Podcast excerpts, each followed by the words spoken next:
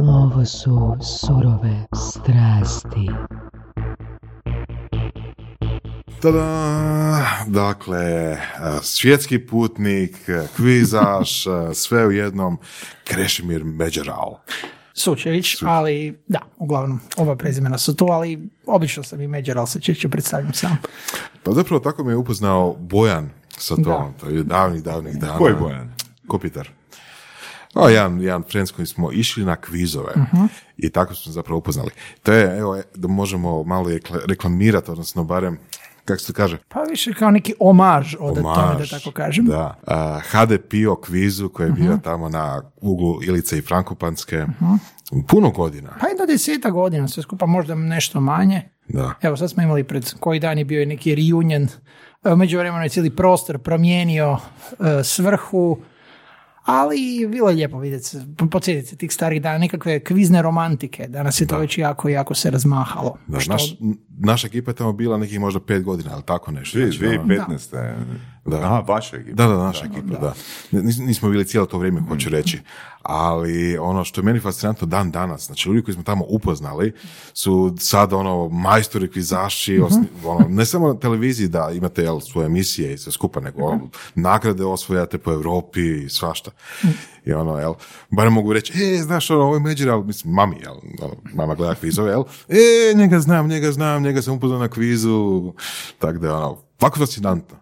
Da, da. Mislim, ni- naravno da nismo imali pojma kako će se to razviti. I uvijek me, ono kad sam bio recimo srednja školac, pa se sjećam svoje profesorice iz povijesti koja je pričala kako je ona, kad je studirala onda na faksu u to vrijeme u nje, njezinoj generaciji no, tipa bila je Ljilja Vokić koja je tad bila aktualna ministrica i tako još neki ono poznati ljudi. I onda sam si mislio kao, ko zna hoće li tako u naše, kad mi dođemo, da li će neko tako naše možda vrijeme. nama pričati ili ćemo mi o nekome pričati i eto ga. Evo, tako se nekako dogodilo da i... Da, ali stvarno zanimljivo. Znači, sva ta ekipa koja je danas po televiziji, svi su bili tamo u HDP-u u to isto vrijeme. Da, da, Znači, to je, to je bio ono neko- Pa zato kažem, to je bio taj community. neki rasadnik zapravo Da. talenata. Da, da, da. Čekaj, čekaj, kako možeš biti talent za kvizove?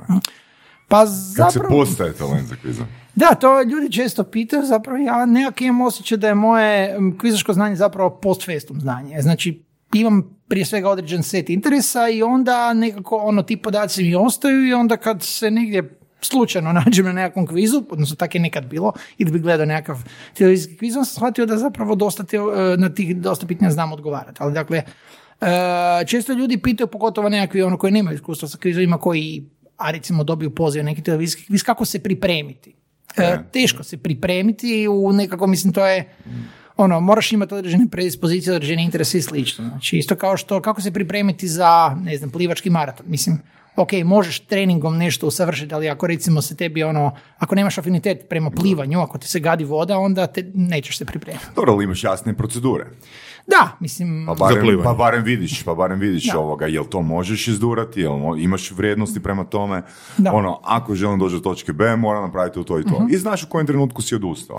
A. Dobro, pa I i- zbog čega si odustao. Pa i ovdje imaš nekakve ono, dakle, da, ako želiš biti dobar kvizaš, moraš imati nekakvu širinu interesa, morate, znači, zanimati ne selektivno nekakvo ono, znači ne, e, ma dobro, čak ne kampanjsko učenje, nije u tome stvar, nego znači, e, da, ljudi, nažalost, naša škola nas, ono, često možda nehotice uči da, ono, učiš za ispit, onda reproduciraš to znanje, onda ga najčešće zaboraviš, jer ga ne kontekstualiziraš, ne povezuješ i slično. E, ja sam nekako uvijek se tu trudio to povezati ili sa svojim osobnim iskustvom životnim ili sa nekim ono... Upravo, e, to, to je fakat super pitanje koje, Mhm. sam, koje sam spomenuo. Kako neku informaciju koja nema nikakve veze s tobom kontekstualizirati? E, a da, dobro, to je... b- Velim, neke stvari e, mog pamćenja, neke osobine mog pamćenja ja sam nisam uspio proključiti. Mislim, znamo i svi da negdje u našem mozgu se uvijek nađu nekakvi podaci, ono, ne znam, pamtimo nekakav telefonski broj od e, nekog ko je išao s nama u četvrti razred osnovne škole i kog smo mi zvali nekoliko puta nam posudi bilježnicu iz matematike. I recimo, ono, mi smo ga nikad više nismo vidjeli, možda kasnije tu osobu, ali nekim čudom je taj broj ostao. Znači, mi ne možemo Ali to filtrirati. nije kontekstualiziranje jer tu Ne. kontekst postoji. Da, Znači, postoji vrijednost prema, to, prema pamćenju te informacije. jer nekad je E, dobro. bila vrijednost. Aha, nekad je ja, sam bila radio, ja sam radio tipa pred 20 godina na 988 i još sad znam Mhm. određene brojeve na pamet, ali to je onda bilo vrijednost. Ali kako recimo neku informaciju koja nema apsolutno nikakve veze s nama, staviti si u kontekst da ima veze s nama. Velim, ne, ne, mogu, ne mogu ni sam, ono, da, možda postoji nekakva poveznica koja je, dakle, ispod, ispod nekakve naše, ono, svjesne razine i mi zapravo, Jel bi se mogli, jel bi možda mogli otići u smjeru da komentiramo, uh, evo, uzet ću, uzet ću najjednostavniji primjer. Osoba kaže, ja te, uh, loše pamtim lica ili ja loše pamtim imena. Da li recimo naš potencijal kod zapamćivanja ima veze s našim uvjerenjima i našim vrijednostnim sustavom? Znači, neko može reći, uh, meni je bitno što više informacija zapamtiti. I to je osobi, ono, to je osobi jedna od bitnih vrijednosti. To, to sigurno pomaže. Jel bi a da, kao neki, neki je autosugestija zapravo Da. koja pomaže, naravno, ovaj, makar imamo osjećaj da recimo ljudi kad kažu ono, da, Moram to zapamtiti. E, onda najčešće se to, onda će najčešće ne zapamtiti. Da, da, Ona logika isto kao, uh, pokušavam se sjetiti što sam upravo, nešto sam razmišljao, zaboravio sam i sad jako se pokušavam sjetiti, ne, nema šanse. Tek kad mi fokus ode, onda će mi se odjednom vratiti šta sam, o čemu sam razmišljao. Znači, Mm. Nije, previše fokusiranja možda nije dobro. Znači, mora da, biti kao ono nekakvi e, slobodni tok mora postojati. E, Kako ćeš, ne, recimo, kontekstuali- kontekstualizirati informaciju kojeg datuma je potonuo Titanic? Ha, Pa ide kojeg. Pa, mislim da je bio 12. četvrti. nemam devet- pojma, da, gledati nešto, ili, ili 14. četvrti, ne znam, uglavnom negdje.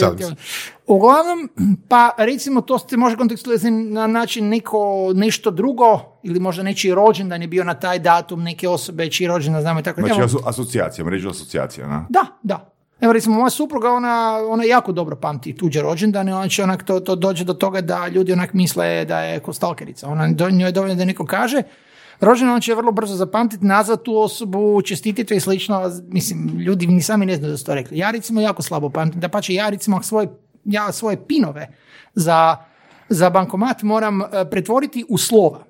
I onda m, po onom nekadašnjim algoritmima kad smo imali stare SMS-ove i onda zapamtiti tu četveroslovnu riječ i tek onda znam, jer ovako niz brojeva mi ne znači. Dobro, znači imaš hrpetinu mnemotehnika. Da.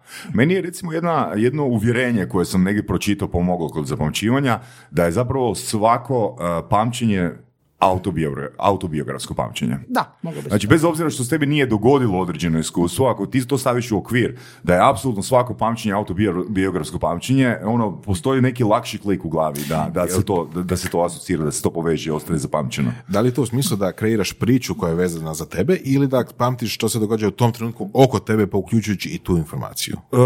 Ne samo izolirano uvjerenje, da onak, ako ja imam uvjerenje da, na primjer, uh, pamtim stvari koje sam iskustveno proživio, ok, lakše nego stvari koje sam pročitao ili uh, koje sam čuo, znači ja tu stvaram dve kategorije. No ako ja to sve stavljam unutar iste kategorije, da je svako pamćenje jednako autobiografsko pamćenje, lakše ću zapam- zapamćivati informacije koje ne trebam ili ne mogu kontekstualizirati. Na? Ne kažem da sam u pravu. Ne, ne, pa A? velim, ja isto nisam to proučavao, ali nikako je gotovo nagonski. Ljudi naravno stvari u koje su uključeni na ovaj ili onaj način će i uvijek doživljavati osobniji, znači bolje će ih pounutriti. Ne? Da. Spomenuo si da si počeo tako da se zapravo nisi baš ono, nisi, nisi- išao za tim da pamtiš stvari, Mhm. nego jednostavno si imao toliko interesa, interesiralo te svašta i onda je usput jel, nešto je sjelo u glavu. Um, ti si zapravo lingvist, jel Da, tako? ja sam zapravo, a, i, i ni lingvistika nije možda bila čak moj primarni e, interes. Moje nekakve ono, komali, zapravo moja najveća strast su uvijek bile zemljopisne karte, proučavanje tog atlasa i tako dalje, što se dakle danas održavaju tim putovanjima. A onda nekako kako sam krenuo od petog razda učiti latinski, ja u početku nisam nešto smatrao da imam nekakav preveliki talent za jezike, međutim bio sam izložen sa dovoljno e, tih jezika i onda sam nekako počeo učavati poveznice među tim jezicima. Aha, znači ako je ovo na latinskom, ovo je na francuskom i onda nekoliko puta skužiš da se neke stvari odraže na isti način, onda sam negdje na- naletio na tablicu rekonstrukcije i onda sam opet skužio, aha, to je dobar, dobar ono life hack. Na taj način ne moraš učiti sad da, da, da. Da. e, svaku riječ za riječ, nego jednostavno učiš ono niz pravila i onda možeš sa popriličnom sigurnošću pretpostaviti kako će određena riječ glasiti u određenom jeziku, čak i ako ju nisi čuo. Onda sam u drugom srednjem počeo učiti mađarski koji je bio potpuno drugačiji od svega i koji mi je opet promijenio percepciju uopće jezika i neke stvari kak, ljudi, kak mislimo Uh, mislimo da svi jezici funkcioniraju na isti način. Onda dođe mađarski koji to poprilično okrene, a uzmemo u obzir da je mađarski jako sličan hrvatskom u tom sl- smislu, recimo nekakvi ono jezici tamo indijanski slično potpuno promijene percepciju.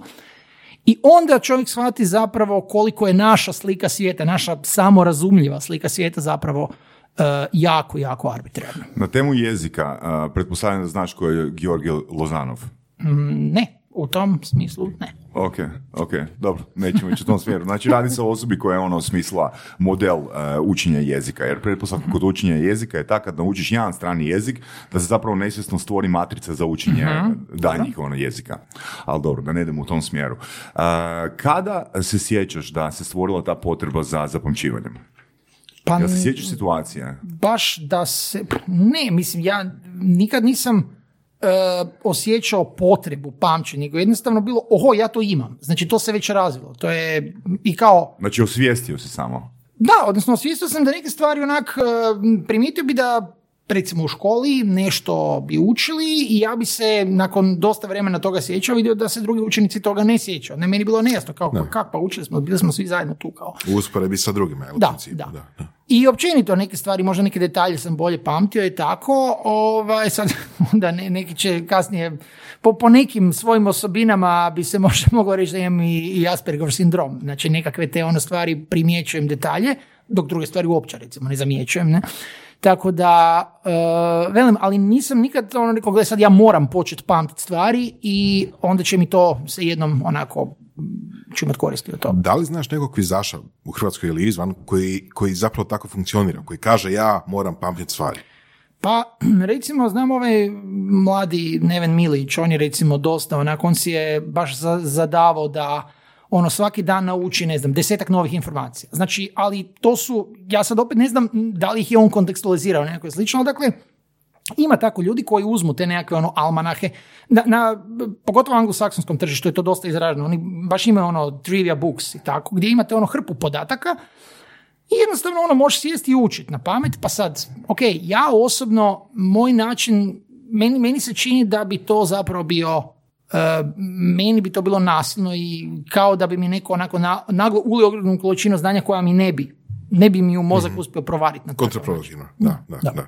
da. li bi rekao da više ljudi koji tako namjerno uče ili više onako kao ti? Sad, gledajući... Među kvizašima zapravo, među Da, među kvizašima mi se čini da čak možda ovih, e, ovih drugih ima više. Znači, Koji namjerno. ovi koji, da, da. A sad, koliko to djeluje, recimo, ovi najbolji svjetski kvizaši, kao recimo Britanci, ovaj Kevin Ashman ili Olaf Bjortomt, oni e, E sad, oni se dosta zapravo i bave tom kviznom kulturom. Znači onda, e, opet je to, mislim, ne samo da uče podatke, nego ih onda i sastavljaju kvizove i tako dalje, pa onda je opet to postaje nekakvo, eh, dakle tako kažem, reciklaža tih podataka, pa se oni ipak nekako ukorijene u, u, u, u pamćenju. Da, to ima logika. Da, Da, itekako, da, da. Kad sastavljaš kvizove pogotovo. Da. Uh, da. produce what, what you consume. Da. da. Recimo Mario Kovač, isto naš istaknuti kvizaš i redatelj, on kaže, on recimo voli nove podatke pisati rukom. Jer onda kaže da se time još dodatno osnažuje ta, ta ono, poveznica. Ne? Barem, barem nešto radiš s tim podatkom, nije samo ono, vidiš ga i, i Da. ajmo ga sad kopirati u mozak. Jesi izučavao uh, kad si bio mlađi određene mnemotehnike? Pa je, pokušavao sam nešto i čak sam i čini one i mentalne mape sam ga, tako dalje. Ne mogu Zato reći... Da, ne mogu reći da sam imao nekakvih pre, prevelikih, ono, nisam primijetio nekakvu preveliku razliku oko toga. Sad. Da, velim, eventualno ono, ili možda kad kada bi mi pomogla nam nemotehnika inicijala, na primjer, ako recimo imam nekakav... Znači imamo određeni set, ne znam, pojmova, deset pojmova Mhm. i jedno prvo slovo svakog tog pojma, odaberemo i od toga napravimo priču, odnosno riječ, inicijal je jednako jedna riječ. na. Da, da. Da, evo, to- je recimo nešto što meni pomaže. Da, i tako. Osim toga, Osim toga, velim, rekao sam to, znači sa pretvaranjem broja, ako je recimo riječ o brojevima, onda, onda to predstavljam, pre- pretvaramo nekakve riječi i da, čini mi se da mi je verbalna memorija puno, puno jača. stvaranje priča, da ne, u glavi. E, ne, ne na onaj način. Da, znam, znam na što se misli da se, o, možda isto tako da se neki pojmovi ono povežu pa se stvori ili nekakva riječ, e, kak je išlo ono, rečenica koja recimo ima nekakve ono riječi o početnim slovima koje su identični početnim slovima pojmova, ne, ni- nisam toliko elaborirano išao ovaj, oko toga. Jesi određene stvari kod sebe uspio dekonstraktat? E, neke da, ne, ali velim, nisam, ni, ljudi me često baš zapitku odakle to i odakle ta tajna i to je, ja kad kad kažem ko recimo Ko da slikara pitate odakle, odakle on ima recimo ili oko za detalje ili nekakvu tu ono ili bilo kog kao nekakav sluh i tako. Ja smatram da je to možda djelomično i talent koji se je jednostavno, ne znam, posljedica određenog razvoja mozga. I tako da, da, da se tu ne može, mislim, može se neke, neke ono stvari pomaknuti, ali, ali jednostavno nešto je i možda dano. Dan danas, koje su tvoje omiljene teme?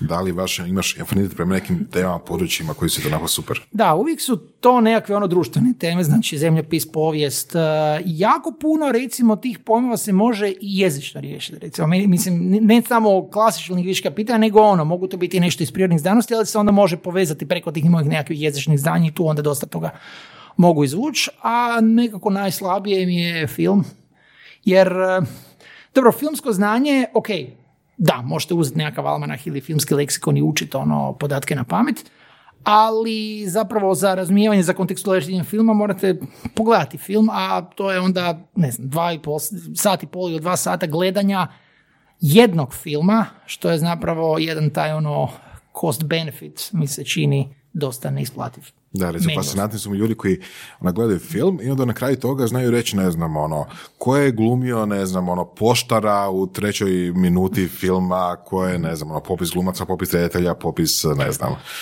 lightmana i tako. Pa stvarno. na nekim od tih filmova, recimo ja se sjećam, na nekim od kvizova, zna, bilo onako daš, dobiš isičak iz filma koji ne mora nužno biti ni nešto nepoznati i tako dalje. Sad ovaj jedan kolega, on je koji god kadar mu se pokazao, on je točno ono znao koji film gdje je tako. Znači, da, ok, on je između ostalog završio na tri faksa, jedan od tih faksova je i filmska režija, tako da, ali opet, ne moraš nužno pogledati sve filmove da bi bio dobar filmski režiser. Ne? To je Istina, apsolutno istina. Da.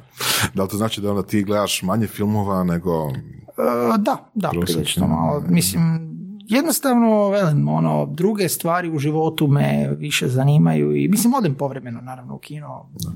Kak- Koji su to drugi? A, ali ne u cilju zapamćivanja glumaca Ne. radnje toga. Često mi se zna dogoditi, aha, znam, gledao sam film, znam ko glumi, tako da nemam pojma kako se film zove. To je tako, ono, jednostavno, jer sam ga gledao kao neku razbibrigu i ne znam više, ono. Čekaj, koji je odnos između razbrige i recimo onoga što želiš zapamtiti?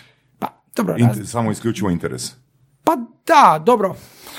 opet kažem, opet je to obično post festum. Znači, ali je razbirka nekako ono, pusti mozak na pašu i ne gledam sad s nekakvim ono, aha, ovo bi mi moglo zatrebat nekad u životu.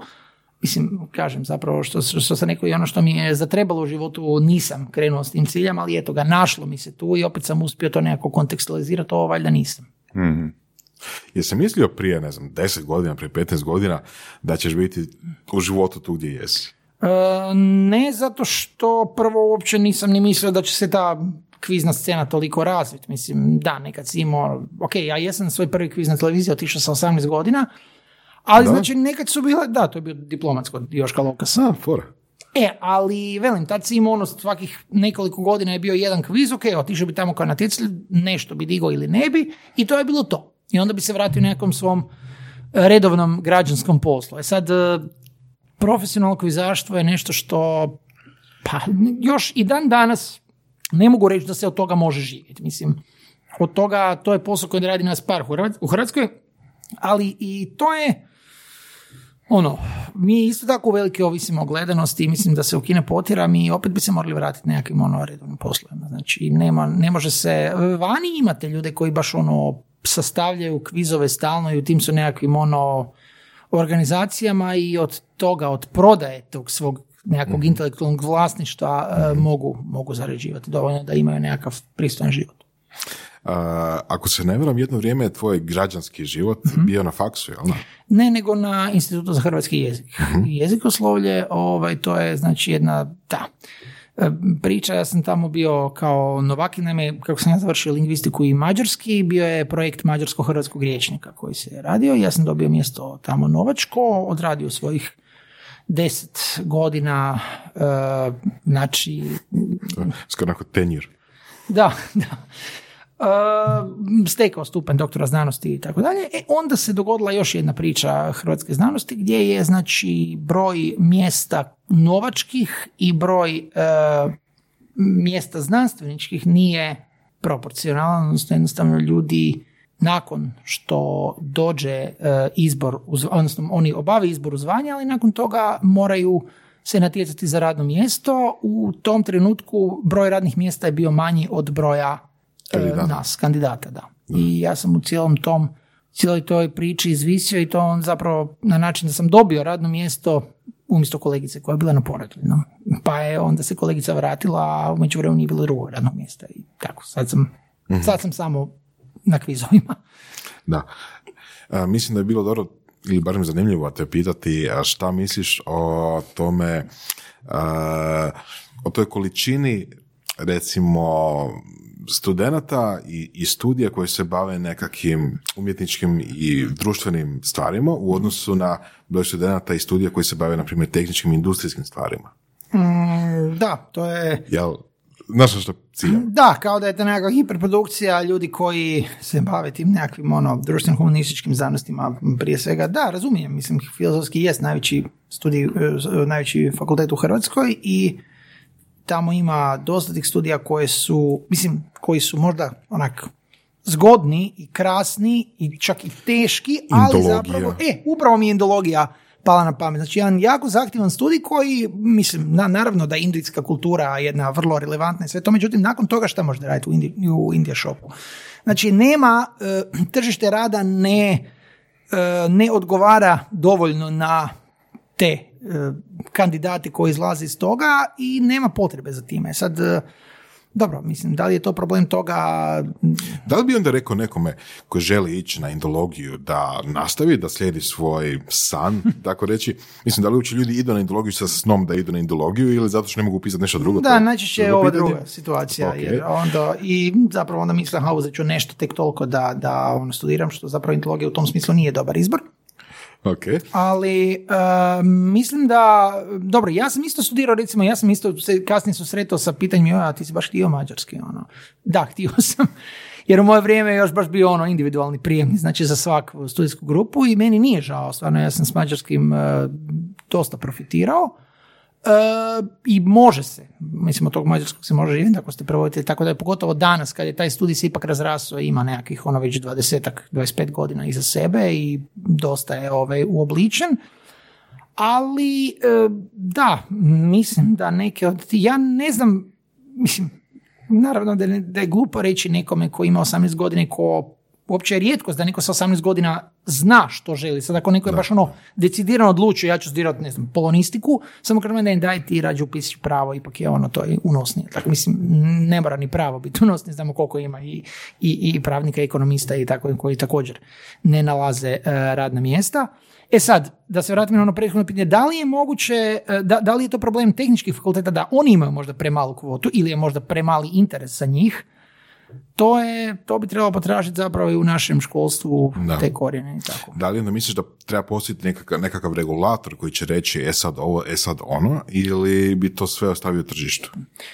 Ne, ja ne, nisam baš ono zagovornik toga da će tržište sve riješiti, tako da mislim da mora postojati nekakva ono, nekakvo usmjeravanje. E sad, dobro, mi imamo profesionalnu orijentaciju, ali mislim ja osobno nisam nikad išao na to, ali znam da na profesionalnoj orijentaciji ti isto kažu ono, ha imaš sklonosti ovom ili, ili nemaš sklonosti ovom. Znači opet ti ne kažu nekakvu ono konkretno, s tim da ljudi naravno ono, svjesni smo toga da e, ljudi kad si nešto zabriju kad ima nekakvu svoju iluziju, onda im nikakvi kontraargumenti ih neće pokolebati, nažalost. Tako da ako je neko uvjeren da je da je recimo talentiran glumac, on će upadati, ići će deset puta na prijemni za akademiju i možda će i upasti, da ne govorimo sad tu nekakve druge faktore kao što su ono, koje čije dijete i tako.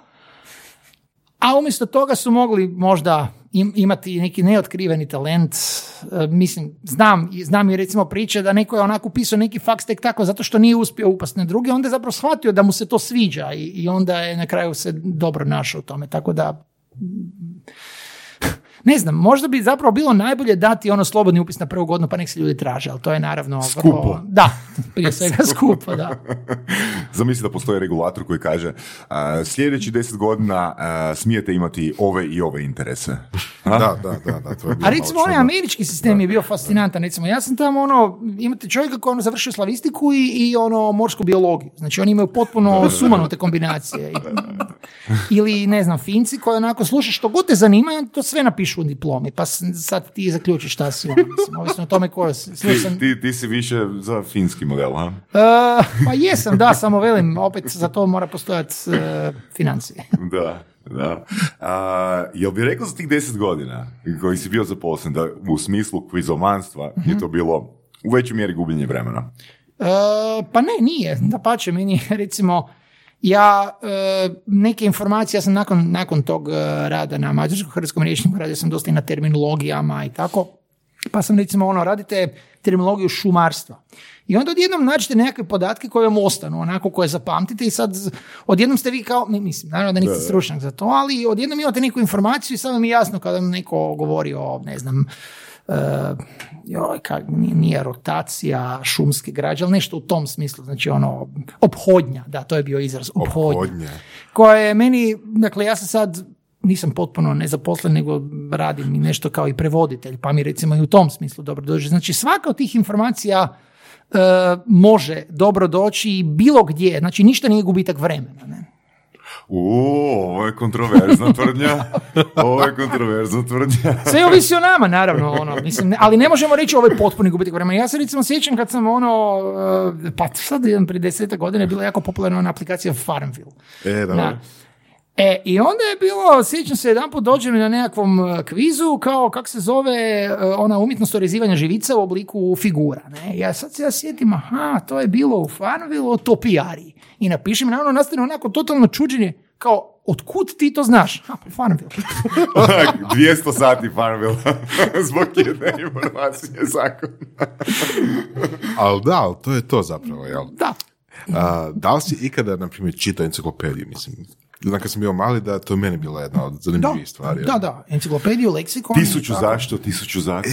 To, to, to, to, to, to, to. Ja sam imao sreću da je prijateljica moja majke radila u leksikografskom zavodu i onda je ona dosta često dobivala onako ko nekakve, ono, ko zaposlenike imala pravo na nekakve leksikone. Sad je ona to onda okolo dijela ljudima ko poklon. Pa sam se ja tako zapravo vrlo rano uhvatio općeg leksikona i to prije svega zato što je na zadnjoj stranici bio onak popis zastava. To mi je naravno bilo fora, opet interes za zemljopis i tako, ali onda krećeš lista droge, tražiš neke druge podatke i tako to, eto ga, negdje se to lijepi i Da, viš zanimljivo. Ono, moja mama je radila u knjigovodstvu i dozno- n- nosila kući goleme količine papira za potpalu koji su bili broje.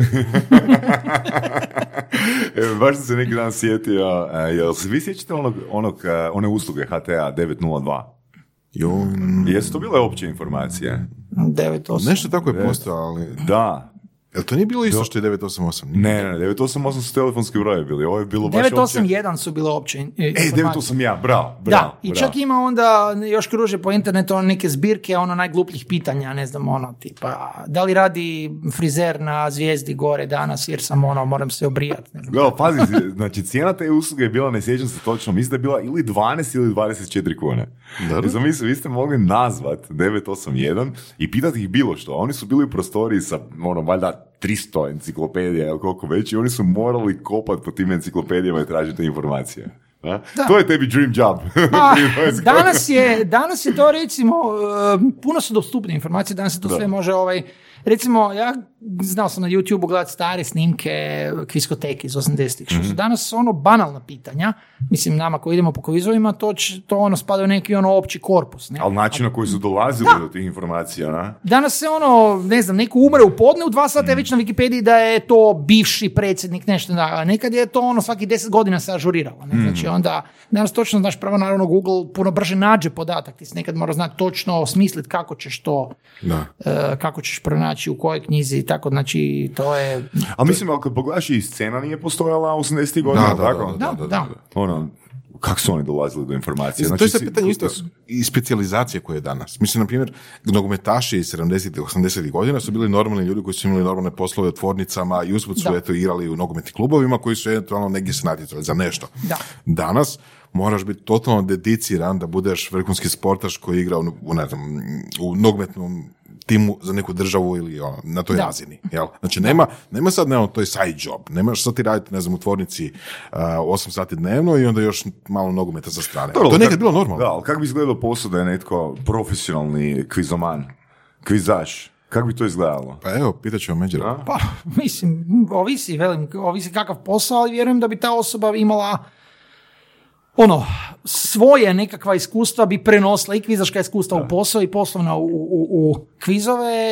Jer, mislim, kviz je dobar zato što je to ono e, sjajna aktivnost za poslije posla. Dakle, nije, nije da toliko recimo, nije da vam uzima vremena kao recimo sport, da ono moraš trenirati, moraš ići na pripremu, moraš nego jednostavno, ok, odradiš svoj posao, ideš u četiri doma i na večer si u sedam na kvizu.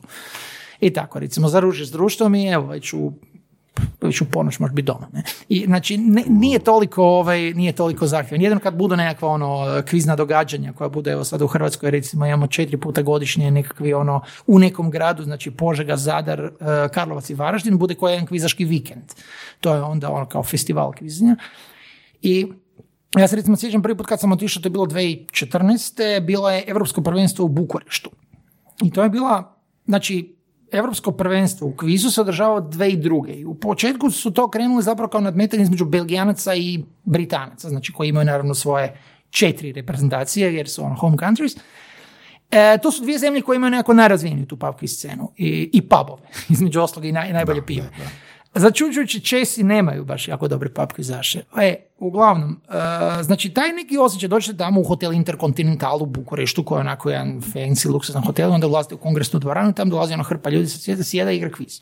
Mislim, to je onak malo bizarno, ali onda shvatite zapravo da je to ono aktivnost kao i svaka druga i mislim, ne znam, ono, neko sjeda i igra šah, ili takve neke, danas evo gledamo te ono, e, ove e-sportovi su odjednom poslije jako popularni, što su recimo stvari koje bi prije 15 godina bilo ono daj molim te, ono, odrasti. Ali kvizaška kultura je, mm, sam, sam koncept e, pub kvizova se recimo razvio u E, upravo zato što su ti vlasnici kviz, ovih e, pubova skužili da im je, prvo imaju pun lokal tada i druga stvar, to nije agresivna publika, ne- nema tučnjava, nema tako, popije se puno, a opet, znači, ljudi se osjećaju dobro, čak i nije sad važno ako oni nešto ono, nije, nije važno osvajanje nagrade, nego je važno više taj nekakav ono osjećaj, jo, kao, pa ja to znam, uključenosti, nekakve s- e, korisnosti, znači tu zna- znaju dolaziti cijele obiteljske ekipe, ono, otac jako dobro vlada, ne znam, skijanjem 60-ih, a sin je mm, ono, pop kultura moderna, ne znam, Taylor Swift i, i, i ne znam, teorija velikog praska, recimo to. to znači, ta nekakve ljudi se nadopunjuju, ruše se barijere među generacijama, baš ono ima, ima ovaj, Da, recimo, za razliku od disko kluba, ti si krivo pogledao moju curu, tu nema, ti si znao nešto što ja nisam znao i idem na crnu po tebe. Dobro, zna, zna Je doći bila do- kad tuča na kvizu. Pa čak kaj najbolje Pa bilo je. je, bilo je agresivno. Pa, Bilo da, ono, pa ne možeš, kak mi to ne možeš priznat to, ono, pa gle, onda, onda naravno se izvlače, ono, Dalje, naravno, smartfoni, e, to isto. E, ne, e, znam još, dakle, ovaj kviz HDPO, prije toga je, taj kviz je počeo zapravo u Buksi, tamo negdje 2005. šeste. Ja mislim da prve sezone, kad je bilo finale, Izbacivači. je- stvarno je došlo, da, do okršaja skoro, jer je bilo, tražio se odgovor e, koji e, dakle, album Queen u kojem je, na kojem je Bohemian Rhapsody. Sad je ova ekipa je napisala Night at the Opera i nisu im priznali jer je odgovor trebao biti A Night at the Opera. I onda su ovi digli onako frku oko toga i bilo je to na rubu fizičkog obračuna. Ne? Dobro, što ti misliš o takvim pitazlama? Pa, ok, to je, e, ja sam isto svoj doma bio Dobro, jedan... ko je tu pizza izgleda? Pa one koje nije pustio taj odgovor. A, dobro, okej. Dobro, mislim, to je, sad je ovo opet pitanje gdje je razlika. Ja se sjećam, mi smo jedan put imali, ne znam, bio je onaj, uh, onaj slovenski skakač uh, Matijaš Zupan. Neko je napisao Matijaš Župan. E sad, je li Zupan ili Župan isto prezime? Nije. Ali onda su ono, pa daj, pa jasno je na kaj se misli. Mislim, ok, ono da, isto kao ljudi kad fulaju na internetu kad pišu da pišu kuća, onda kažu joj ne, to mi je tip feller, jer kao č i su jedno kraj druga. Ali niko neće napisati jerava umjesto krava. Isto su joj k jedno kraj druga. Znači, ono, to je navlačenje na ono, a, a posebno su zanimljivi, ima takvih ono, to su kao uh, life hackovi na kvizovima. Kada uspiješ napisati odgovor dovoljno nejasno da, da sa sve da se može pročitati ono kak da, to, to je u, u gdje god ima, u kojoj god aktivnosti e, ljudi će naći nekakvu, nekakav način da ono love u mutnom. Koji su još life hackovi?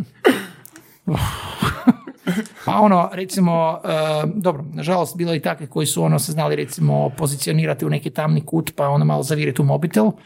od kako su došli jeli, smartfonovi, to je postalo uobičajena stvar da ono neko podlegne tomu. E, rješenje je tomu, recimo konkretno u HDPO kvizu je bilo da se prestalo igrati za novac, jer se nekad ono, svaka ekipa platila kotizaciju, onda bi pobjednik nosio to. E, onda je odjednom bilo da malo ono, su neke ekipe previše puta za redom počele pobjeđivati, a tu i tamo, slučajno su stajale ono u kutu ispod stepenica i onako kad bi neko prošao kad njih odmah bi se ono zgurili svi na kup, tak da bilo je ono, nije bilo ništa dokazavo, ali mogu se ovaj, mogu se zaključiti da bi da bi Jesi to. ti ikad nekog lovili ono s bubicom u uhu ili tak nešto? E, ne, ne, to, toga To nije ne. bilo, ne. Znači niste ulovili. Ne, ne, nismo ulovili, da, očito su bile neprimjetne. Ali bilo je, e, najsmiješniji bio jedan lik koji je donosio, koji je donio, donio ovaj... e, Google naočale. Atlas, ne, Atlas, staru, i to ovakvu knjižurinu, znači ono, metar sa metar, Atlas svijeta. I onda je onak bez, bez pofrke gledao u to. A ono, pitanje je, znači, šta je zapravo tu varenje? Ne znam, ono, imate pitanje, bi- bilo pitanje koje godine je osnovan kraš? A vi imate kutiju domaćica na stolu. Hoćete li pogledat na, na grb ili ne? Viš dobro do- dobar life hack. Ako znaš da će biti pitanje o krašu, jel, nesi domaćicu. A to je isto posebna disciplina kad ono ljudi, dakle ta jela na, na, na kvizovima, ono, kad ekipe donesu onak cijelu hrpu, toga neki nosi vanjsku cugu, onda je to malo onak, pa dobro, ipak je ovo pub kviz, mislim, ne možete doći, ono. Ali, da, re- recimo neke ekipe imaju dodatni stol za hranu, kako bi mogli, naravno, energiju za mozak. Mislim da smo mi isto tako je svojedobno Da, da. bili poznati po tome, da, da, da. Um, da, ti, da imaš izbora sad, da, te, da ti pare padaju sa neba, jel, šta bi radio? putovao. To je, to je meni ovaj, nekak najveća strast i da mogu živio bi u kamperu. Stvarno i to je, to je ta nekakva ono, mobilnost. Jer e, da, lijepo, mislim, ok, meni u Zagrebu i sve to, ali mene nekak e, zna me svrbit. Zna me svrbit stopala, ono, i najsretniji sam da, da, to je to.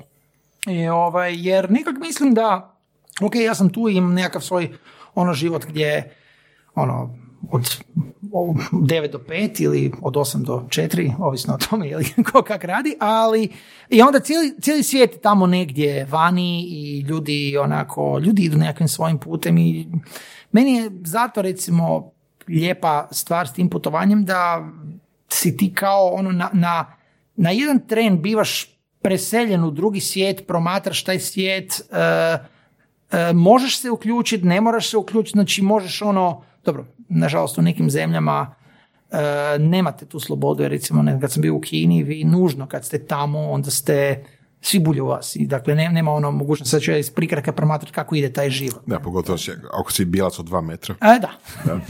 Indonezija je još gore u tom pogledu, što je čudno, recimo, jer to je zemlja koja ima nekakvu to ono, turističku scenu i tako, ali da, jako je, jako je ovaj, ne, ne mogu, ne mogu proći kraj vas i, i ne zamijetiti vas.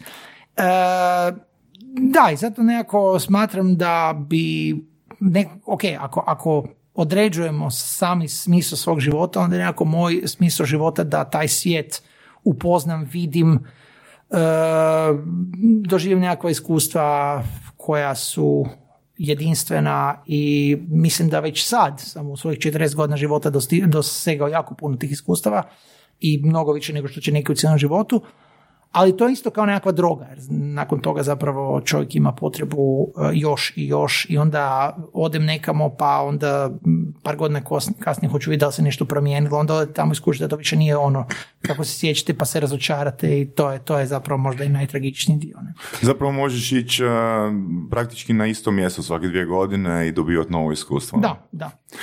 Pri- pri- pripre- pripremaš li se za putovanje, onak kao što recimo sportaši imaju trening da bi negdje došli, da li se ti pripremaš, onak pročitaš sve do čega možeš doći od destinacije na koju ideš? Ne, ok, odem na ono, Wiki Travel, Wiki Voyage, tako nešto, otprilike da znam šta treba vidjeti, gdje je i tako dalje, ono da, da ne dođem baš tamo i ok, gdje sad sam, a, aj sad bi mogao tražiti šta ovdje vredi, otprilike se identificiram nekakve točke šta treba vidjeti, ali e, meni je zapravo uvijek e, jedna, jedna od bitnih stavki kad dođem negdje je hrana. Ja nisam osoba koja ono, kam god dođe ide u McDonald's, ja volim probati jesti lokalnu hranu i to mi je jedan važan dio iskustva upoznavanja lokalne kulture, tako da obično se oko toga informiram šta treba probati, možda eventualno nekakva najbolja mjesta i to. A ne tipa popis, ne znam, spomenika muzeja. Pa dobro, to, to naravno, ono, pogledam... A, to je neko uspet, a to je... Pa, Nakon hrane je ono, jel? pa prvo moramo misliti na svoje ono biološke je, je, potrebe, onda, onda sve, naravno poslije, da. Jel piješ alkohol? E, da, Puno alkohola? Mm, ne, toliko ne. ne. A, a, a, a sutra? Sutra. E, dobro. E, re- jel, jel ti, a kad, kad, si, kad si recimo popiš par piva, jel ti to doprinosi ono asocijacijama ili te sabotira? Pa mogu reći da mi, dobro, nisam nikad baš potpuno trešten pijan igrao kviz, tako da ne znam, ali da, recimo da možda me malo opusti, možda mi se malo, malo ono, mozak e, poveže na neki druga, drugačiji način, ne znam. A rezultat, rezultati bolji, ha? Evo ga, kre, radio- Međer, ali rekao da je dobro pit alkohol. Ne bi se održavali u pubovima da nije. E, vidiš, to je dobro, to je dobar zaključak. Dakle, ono, pubovi, kvizovi, sve skupa. Um, pub kviz scena je procvjetala, čini mi se, u zadnjih par godina, ono, u ono vrijeme kad smo mi tek došli u HDPO, to je bio jedini, ja mislim, pub kviz uopće u Zagrebu, jel?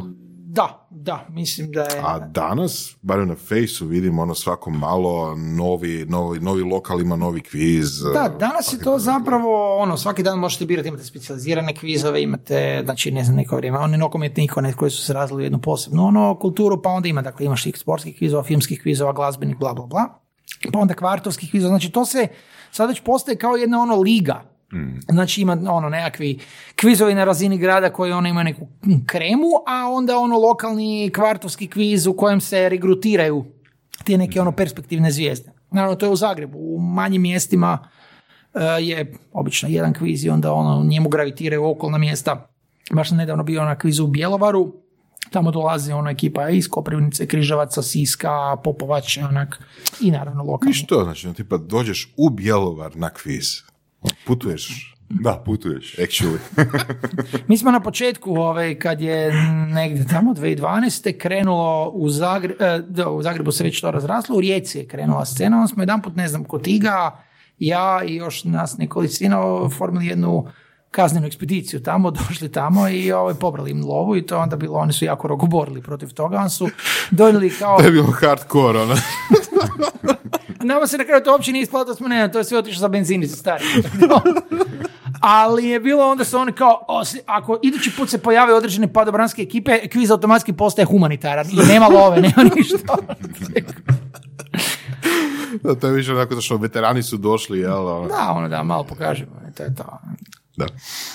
A, jesi ti kad napravio neku krivu procjenu u kvizu? Bio si 100% uvjeren? Da, da, Da. puno puta i ono, i to, to su is- is- isto uvijek ta ono, mislim, neki ljudi to manje ozbiljno doživljavaju, neki više, ali ono, znalo je taj neki osjećaj kad si ono, prvo, prvo nekome izbiješ točan odgovor, ne, mora biti tako, i onda na kraju on, onda dolazi ono, jesam ti rekao idiot, tako, mislim, ta nekako ono, prepucavanje, mislim, sve je to dio kvizičkog folklora, ovaj, dok god nije pretjerano agresivno, dok god nema zle krvi.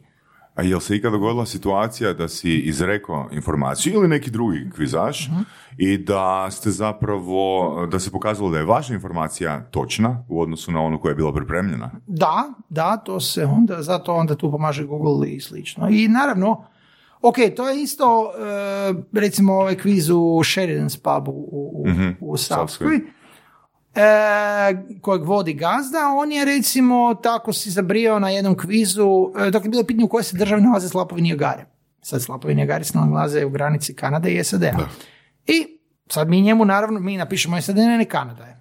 Ono, do- donesemo kao ono na granici, njegov odgovor je na ovom kvizu je Kanada. Znači, to je to, ali, ali ima tako ono tih nekakvih ono quirky likova koji jednostavno se zabriju da je taj odgovor točan, ništa drugo ne priznaje. I možeš ti dokazivati, možeš ti stajati na trepavicama, ako je on tako odlučio, to će biti tako. Jel se ikad to dogodilo na televiziji? E, ima jedan lik koji se tuži sa HTV-om e, već godinama, jer je njemu u milijunašu jedan došlo pitanje o nekoj tenisačici koja, da li je, ne, koja je prva ruskinja, mislim da je bilo pitanje koja je bila na vrhu ATP ljestvici. Sad oni su tražili odgovor Šarapovac, naravno misli e, da je, e, misli su na individualno. On je rekao kod njihova koja je bila u parovima. Budući da u pitanju nije bilo rečeno e, jeli u parovima Da. i onda je ono kao, i sad ima, zna se na šta smo mislili, ali on je u pravu, nažalost, i sad, velim, to sad on tjera do Tr- Strasbura praktički, mislim, HTV je tu isto zauzeo jedan ono čvrst stav što po mom mišljenju možda nije trebalo biti tako, jer eto kad s čovjekom su se mogli ranije dogovoriti. Ali dobro, mislim, šta može dobiti u tom slučaju? Šta, ono, A- zadovoljštinu? Ne, on traži da mu se, prvo traži da mu se, nasta, da mu se omogući da nastavi od tog pitanja dalje, da mu se to prizna kao točan odgovor, onda počne tražiti milijun kuna. Jer kao, e, to je potencijalno maksimalni dobitak kojeg je on mogao osvojiti, što je isto tako vrlo bahato i mislim da mu to ne bi trebalo omogućiti, ali to je ono dva jarca na brvnu. Jedni su se, ono čisto zbog nekakve e, ono, svojih pogrešne procjene su to krenuli braniti, a ovaj se sad zainatio i ide na maksimalnu vid- No da, mislim, kože, nije da je njemu obećano milijun kuna Ne. na neki način, jel da? Da, da pa će oni mogu ispast na sljedećem pitanju. Tako da. Da, da, da. Tako da, ono, Pa dobro, mislim da se svi tu slažemo da je čovjek u pravu. Da. Je.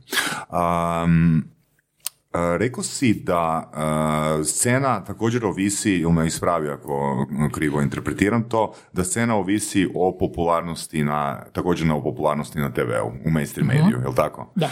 A, kako se gradi popularnost? Mislim, ono, ono u biti pitanje koje želim postaviti je potjera konkretno. E, ima poprilično, ajmo reći, ne da sad fakat ono, ne želim nikog uvrijediti, nego ima dosta pitanja koje su basic, koje bi zapravo bilo ko mogao mogo znati. Znači, da li se popularnost kvizova e, generira na tome da ljudi većinu odgovora znaju, Da, ili da se barem djelomično mogu ono... asocirati u... Da, da bude taj nekakav ono, gle, ja bi to mogao, ali opet ono, e, recimo, kad je išla onaj kviz, kvizna situacija na HRT3, što je bio baš ono tipični pub kviz na TV-u, ok, to je bilo i vrlo netelevizično, znači većinu gledanja gledaš ljudi kako razmišljaju, ali i ta pitanja su bila onak prilično teška i ljudi se nisu mogli s njime poistoviti, to je bilo zanimljivo nama koji smo dio te kulture i zato je to išlo godinu dana i na tome je ostalo. S druge strane, potjeru, svako može nešto znati. Mislim, ono, neko, evo, moj susjed e, je znao, joj, ja, ja ti znam pitanja iz sporta. Ok,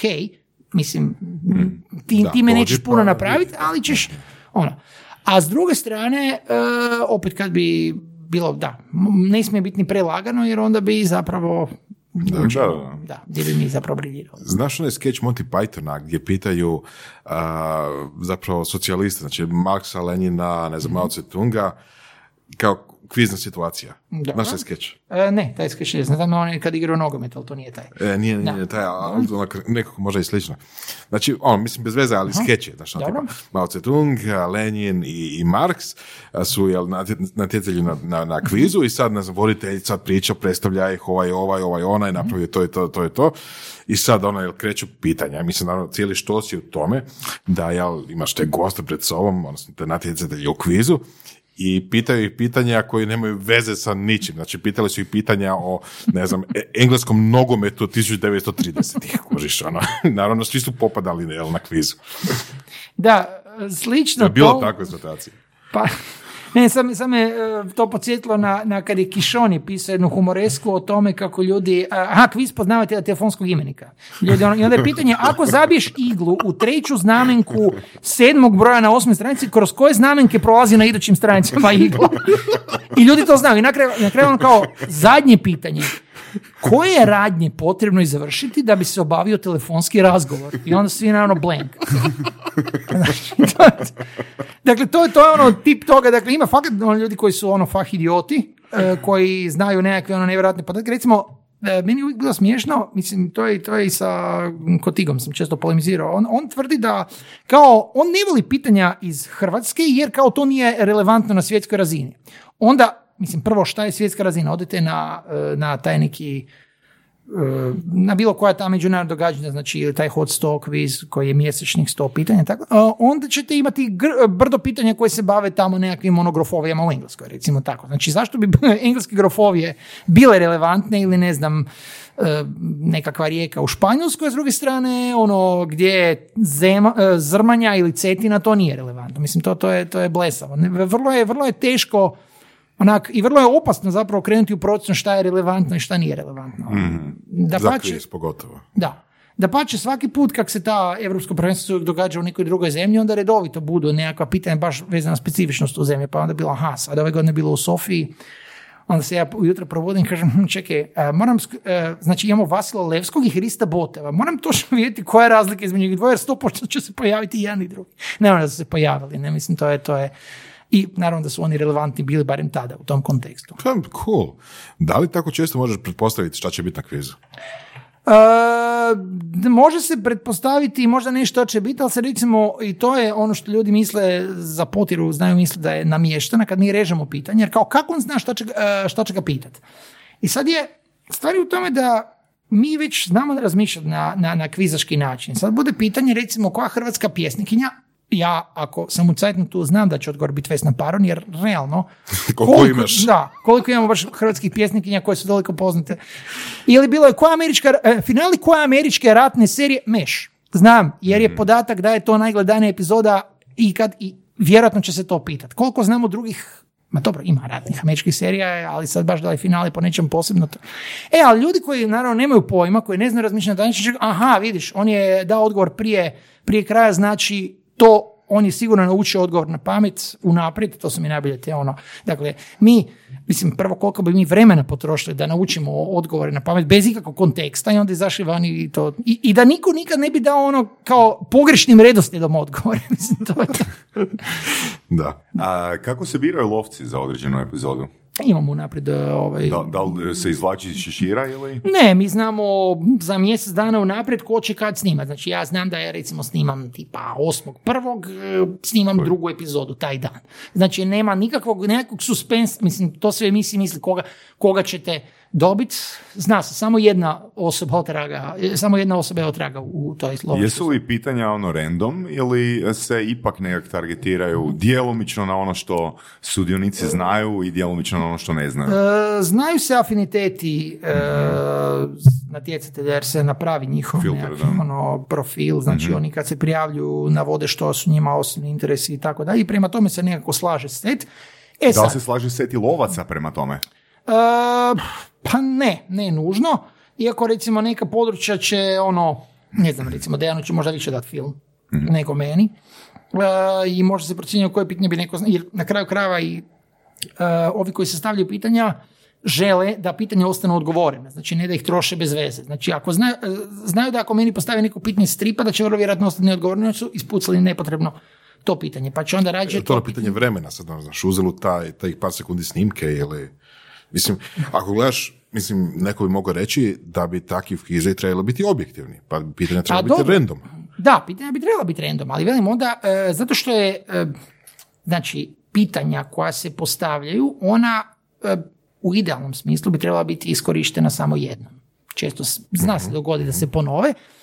I onda sad neko napiše pitanje, to se sve ono tamo pretraži i onda pitanje se da osobi za koju znaš da neće moći znati odgovor, to je, to je onak malo, mislim, postoji nekakvo, nekakva ono pretpostavka da bi možda ipak to pitanje trebalo znati nekom ko bi to možda mogao znati.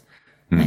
Jer, mislim, ok, čak i da su pitanja potpuno random, opet smo, m, vjerojatnije bismo mi kao lovci ih znali nego ekipa, jer oni su ipak neću reći amateri, ali da, nis- nisu, nisu neko ko ima toliko ovih interesa, ali e, zato se baš ide i, i u korist ekipe, jer ako damo njima e, nekakva pitanja ko, iz područja koja, koja oni e, znaju, onda je vjerojatnije da će i rezultat biti bolji za ekipu. A rezultat e, je zapravo ukupni e, porast e, kvizaške scene.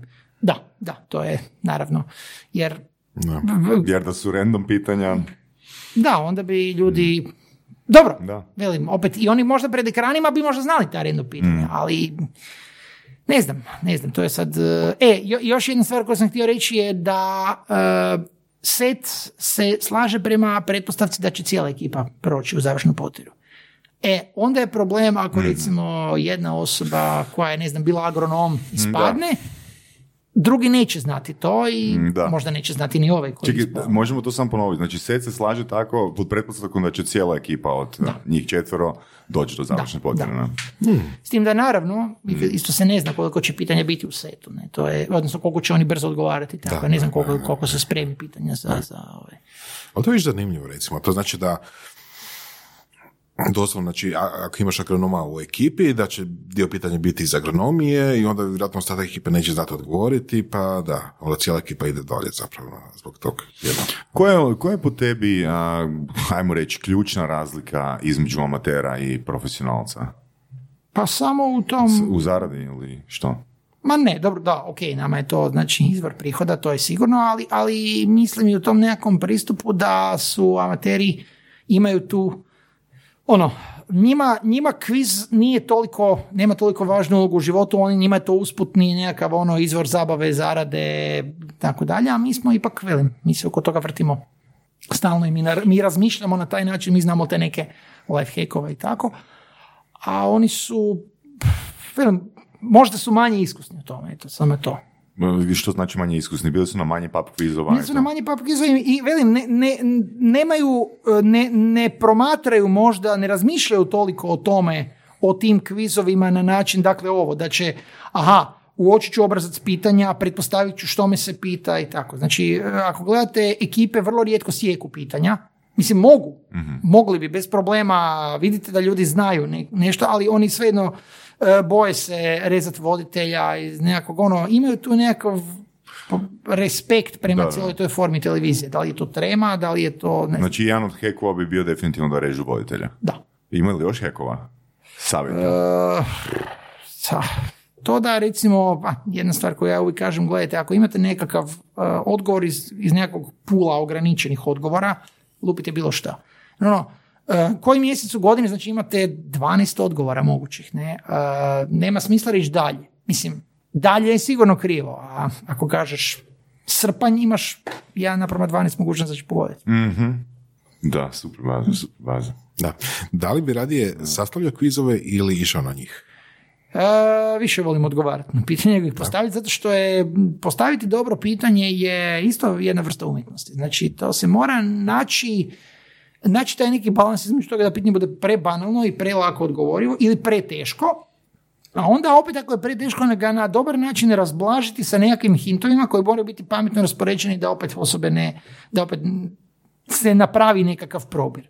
A za to moraš biti dobar psiholog. E, moraš otprilike pretpostaviti koja, koja je nekakva cijena publika, koji uzorak tamo ljudi bi moglo to znati i tako. I onda opet kako ta pitanja rasporediti, naravno uvijek se krene sa, ne znam, najčešće su ti setovi od po sto pitanja na tim individualnim, individualnim kvizovima, gdje onda krećeš od nekakvih najlakših pitanja koje te ono čisto da te uvedu, a onda u sredini su nekakva najteža, onda opet prema kraju ide sve lakše i lakše i onda su nekakve još obično slikovna pitanja na kraju čisto tako da. Evo jedno pitanje.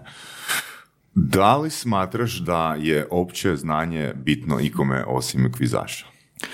Pa da, jer smatram da opće, opće znanje može pomoći, ono je jako, ko nekakva dobra priprema za masu drugih stvari u životu, tako da ono, a već imaš nekakvu bazu, onda se uvijek može lakše, to je ko neki, da tako kažem, robau ovaj, za koje kakve e, aktivnosti i, i, i ove različite poslove koje bi čovjek mogao. Ne znam, ja se to stavljam u, u okvir, ako ću sat e, vremena dnevno učit e, nešto što pretpostavljam da će biti na kvizu, ok, to mi je pod pretpostavkom da mi je to hobi, pa idem si radi napraviti hobi od toga da sat vremena dnevno ulažem u nešto što je full specijalizirano.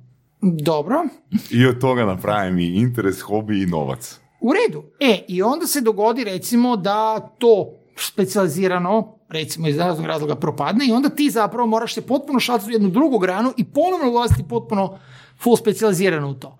E, to je e, ta neka stvar. Da li je dobro imati više stvari u, u rezervi, pa se onda ono, aha, nešto već znam o ovome, pa ću još samo malo dograditi. To je sve... Ok, da nema kviza i da nema, da, da, nem- da recimo da nema potrebe za prevođenje mađarskog. Dobro. Koji ti je plan? Da li si kad mislio raditi nešto poduzetnički? Ne, ne, pusti, nemamo sugerirati. Pusti, Ne. nema mađarskog, nema kviza. Da, da, da. Da, ne, nisam mislio ništa poduzetnički, zato što sam ja jedan od onih tipova koji onako uvijek...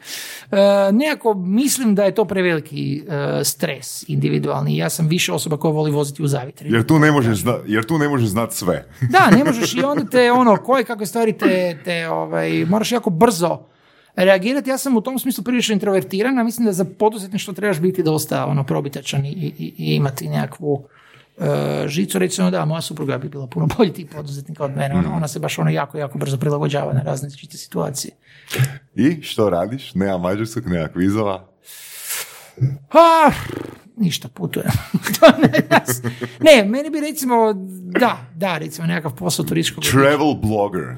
Travel blogger bi, da, to je, to je dobar, e, dobar posao, nažalost, koji kod nas nema baš nekako. Mislim, ok, imali smo Šalkovića, imali smo, ne znam, Hrvo Ivančić koji je isto otišao neke novinarske vode. I tako, ovaj, mislim da smo ne, ne bih rekao da smo premalo tržište, mislim ima toga, ja sam, kad sam putovao pred, sad će biti skoro pet godina, ja sam se uputio na put iz Hrvatske do Novog Zelanda, ja sam vodio blog u realnom vremenu, svaki dan bilježio to što mi se događalo i bilo je ljudi koji su to čitali i ono, e, da, ja možda nemam tu poslovnu žicu da bi iz toga uspio ono, tu nešto, ne vući neke sponzore i tako, ne znam, neko drugi bi ono otvorio Instagram account, fotkao se različitim ono, tamo lokacijama, lijepio hashtagovi od toga pobra neku lovu. Ja sam za to bio možda pretrom.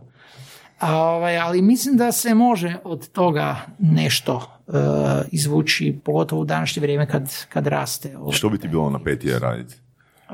U kvizovima ili biti travel blogger? Za isti novac? Uh, oba posla imaju svoje prednosti. Treba bloger znači podrazumijeva tu nekakvo ono moje krete, to kretanje, viđenje svijeta i slično. E, bivanje, e, igranje kvizova je opuštenije, znači u tom smislu nema, nema toliko ovaj, stresa svakodnevnog, nema tolike e, da tako kažem svakodnevne borbe. Znači pazi ovo, većina ljudi mislim, ono čisto generalizacija, ali mislim da sam u pravu, bi, uh, ja mislim, rekla da su kvizovi dosta stresni. Da, to je... Kvizovi podsjećaju na nekakve ispite, podsjećaju na nekakve ono, jel, situacije gdje sada, ono, znaš, neko te nešto pita i sad ti znaš ili ne znaš, ono, možda ne znaš, kojiš, da. ljudi se znoje na kvizovima, znaš, ono... Da, razumijem, Ali ti kažeš, ono, da, kvizovi su opušteni od putovanja. E, opušteni su u tom smislu jer ste, znači, upoznati si okolini, mislim, Ok, da. Dobro, nešto to slav, da, ok. Da, ok, e, jer ljudi isto tako ne, ne kuže koliko je i putovanje stresno na neki drugi način, jer ti se moraš adaptirati na novu kulturu, na nove uvjete, na nove, ne znam, klimu, uh, ono, čak i nekakve ono druge mikrobe i tako da, mislim, to, ok, taj stres se odvija na jednoj drugoj razini. Ovaj, uh, da, meni, ja se sjećam svog prvog probnog snimanja za potiru, mislim, na probama, koje svaka ekipa ima prije emisije, to su uvijek recimo nekakva reciklirana pitanja iz, razne, iz ranih emisija i tu je uvijek rezultat bio veći. Tu je meni ekipa na, na probi napravila 18. Ja sam ih ulovio i sjećam se toga Adrenaline Rusha koja je bio onak, kao kad imaš to, ono, postaviti pitanje, ti odgovaraš, da, ne znam, ja imam osjećaj da, da tad vladam situacijom. Ok, naravno to se može zareda 5-6 pitanja u kojima nemaš pojma i naravno da ćete to pokolebati. To recimo znamo vidjeti, Dejana to zna često rasturiti jer on i kužim tu logiku jer se to kod dosta kvizaša zna dogoditi, uh, razmišljaju o pitanju koje nisu znali i ne puštaju ga mhm, i onda mhm, onak, uh, kak to, a morao sam to znati, no?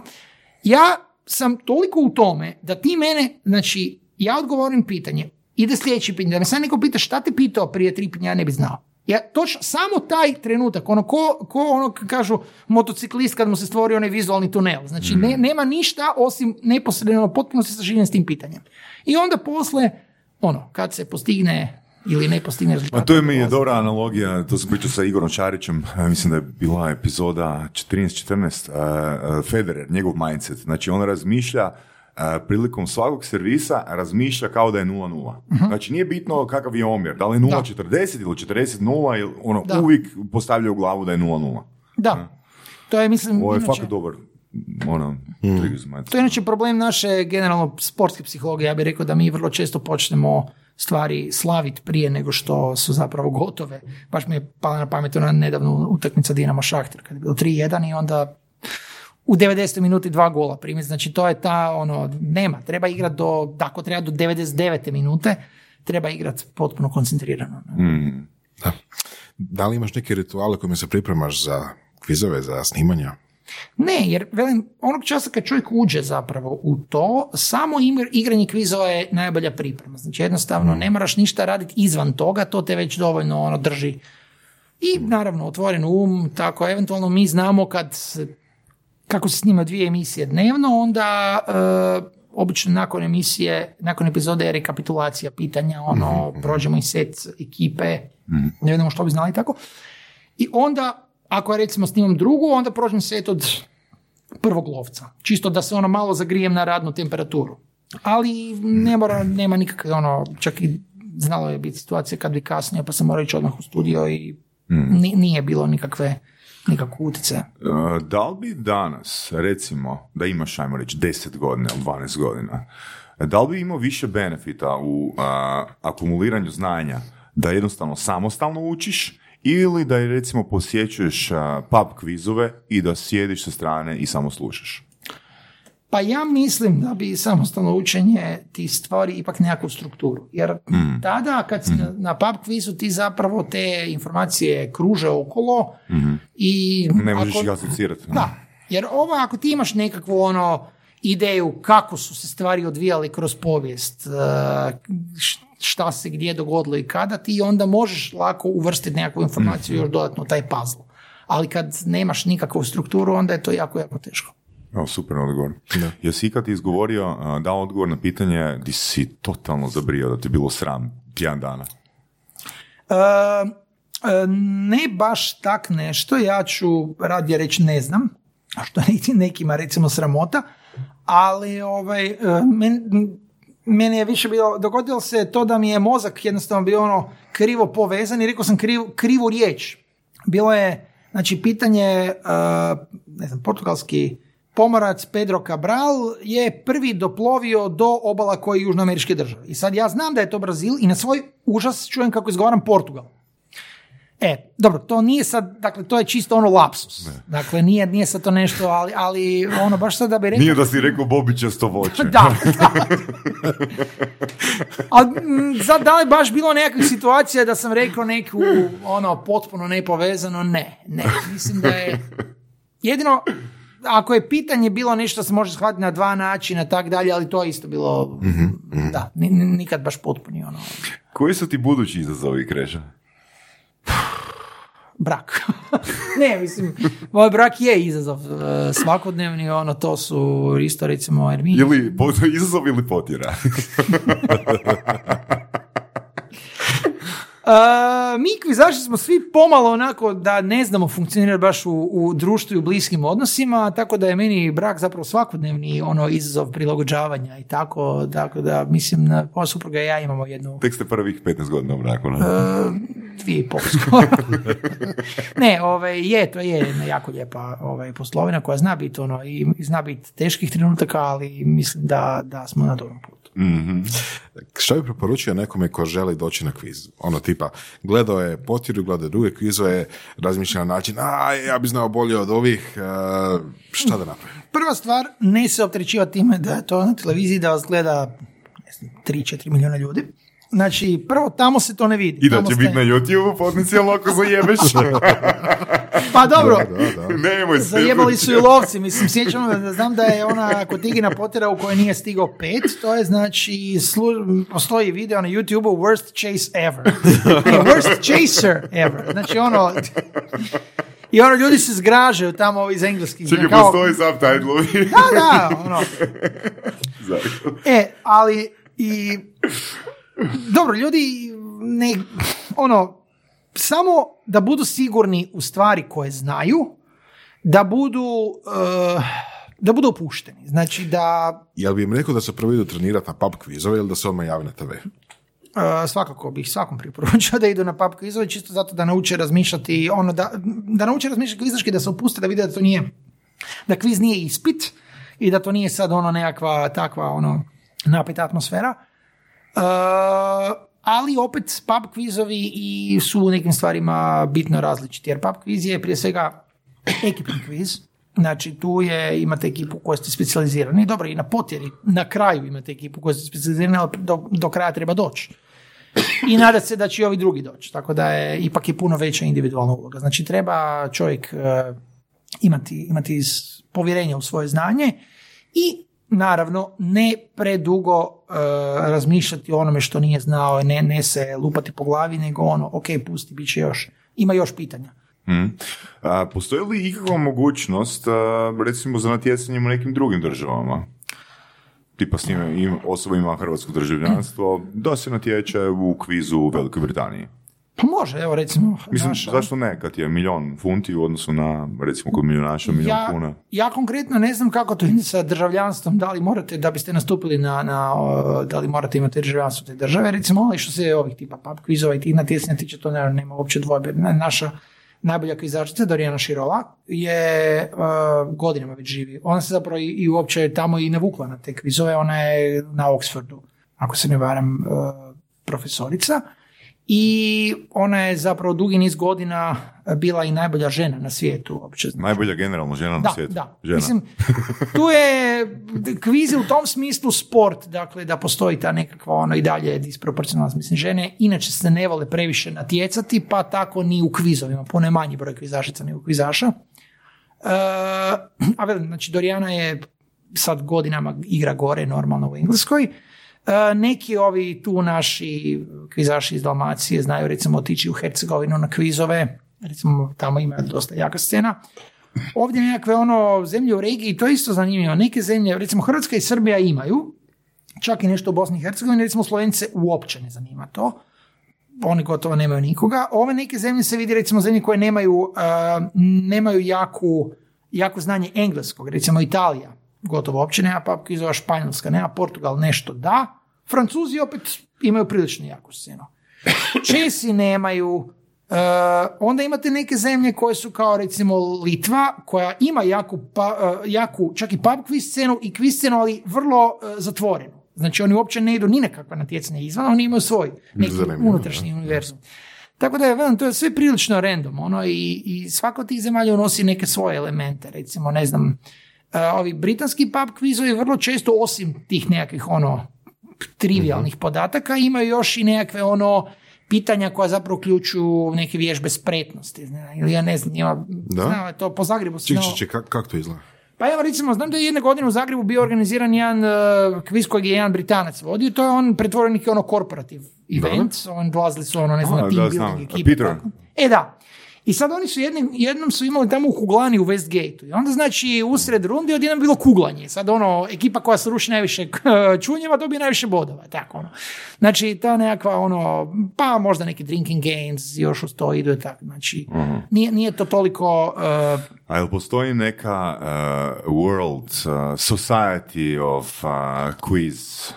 Ima. Inter- International Quizzing Association. Oni organiziraju, znači, Evropsko prvenstvo organiziraju svjetsko prvenstvo, s tim da Evropsko prvenstvo se organizira na jednom mjestu, svake godine u nekom drugom europskom gradu i tamo normalno dolaze ne samo ljudi iz Europe, dolaze čak i Amerikanci, dolazi, dolaze nekoliko likova iz Australije, mislim to je ono isto die hard fanovi koji znači će doletiti u Europu iz Australije da bi igrali kviz.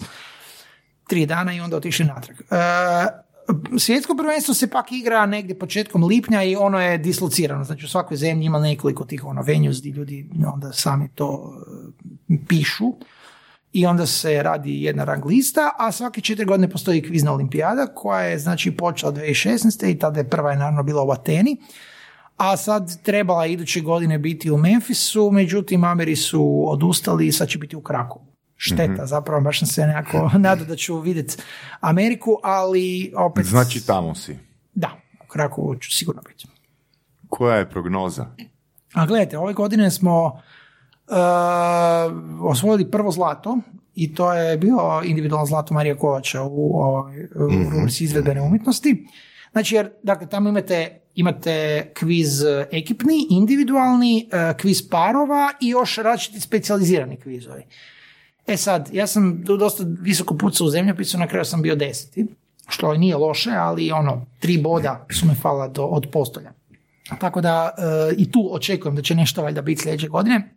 I ono što je lijepo vidjeti da smo svake godine sve masovniji, da ti rezultati rastu ove godine kod tiga čak ušao u individualno finale. Tako da mislim da mm, nismo još rekli svoju zadnju riječ što se toga tiče. Definitivno niste. E sad pazi koje bi bilo onak full smiješno pitanje da mu postavimo. A, imaš preporuke jednu, dvije knjige? Opća enciklopedija od A do B. I dopunski sve. Znači, znači onaj od, od T do Z nećemo preporučivati, taj je loš. taj je- Urednik nije bio, zajeba nešto, zajeba. Krišo, faka zakone. Hvala ti puno A, na molim, vremenu. molim. Hvala ti ono na strategijama, na hakovima i držimo fige. I vidimo se na potjeri, nadam se. To je bilo zanimljivo. Hvala. Slušali ste podcast Surove strasti. Ako vam se sviđa, lajkajte. Ako se slažete s gostom, komentirajte. Ili ako se ne slažete, Ako imate pitanja za ovog ili druge goste, pišite nam u komentarima. šarite nas prijateljima sa sličnim interesima i čujemo se u sljedećoj epizodi.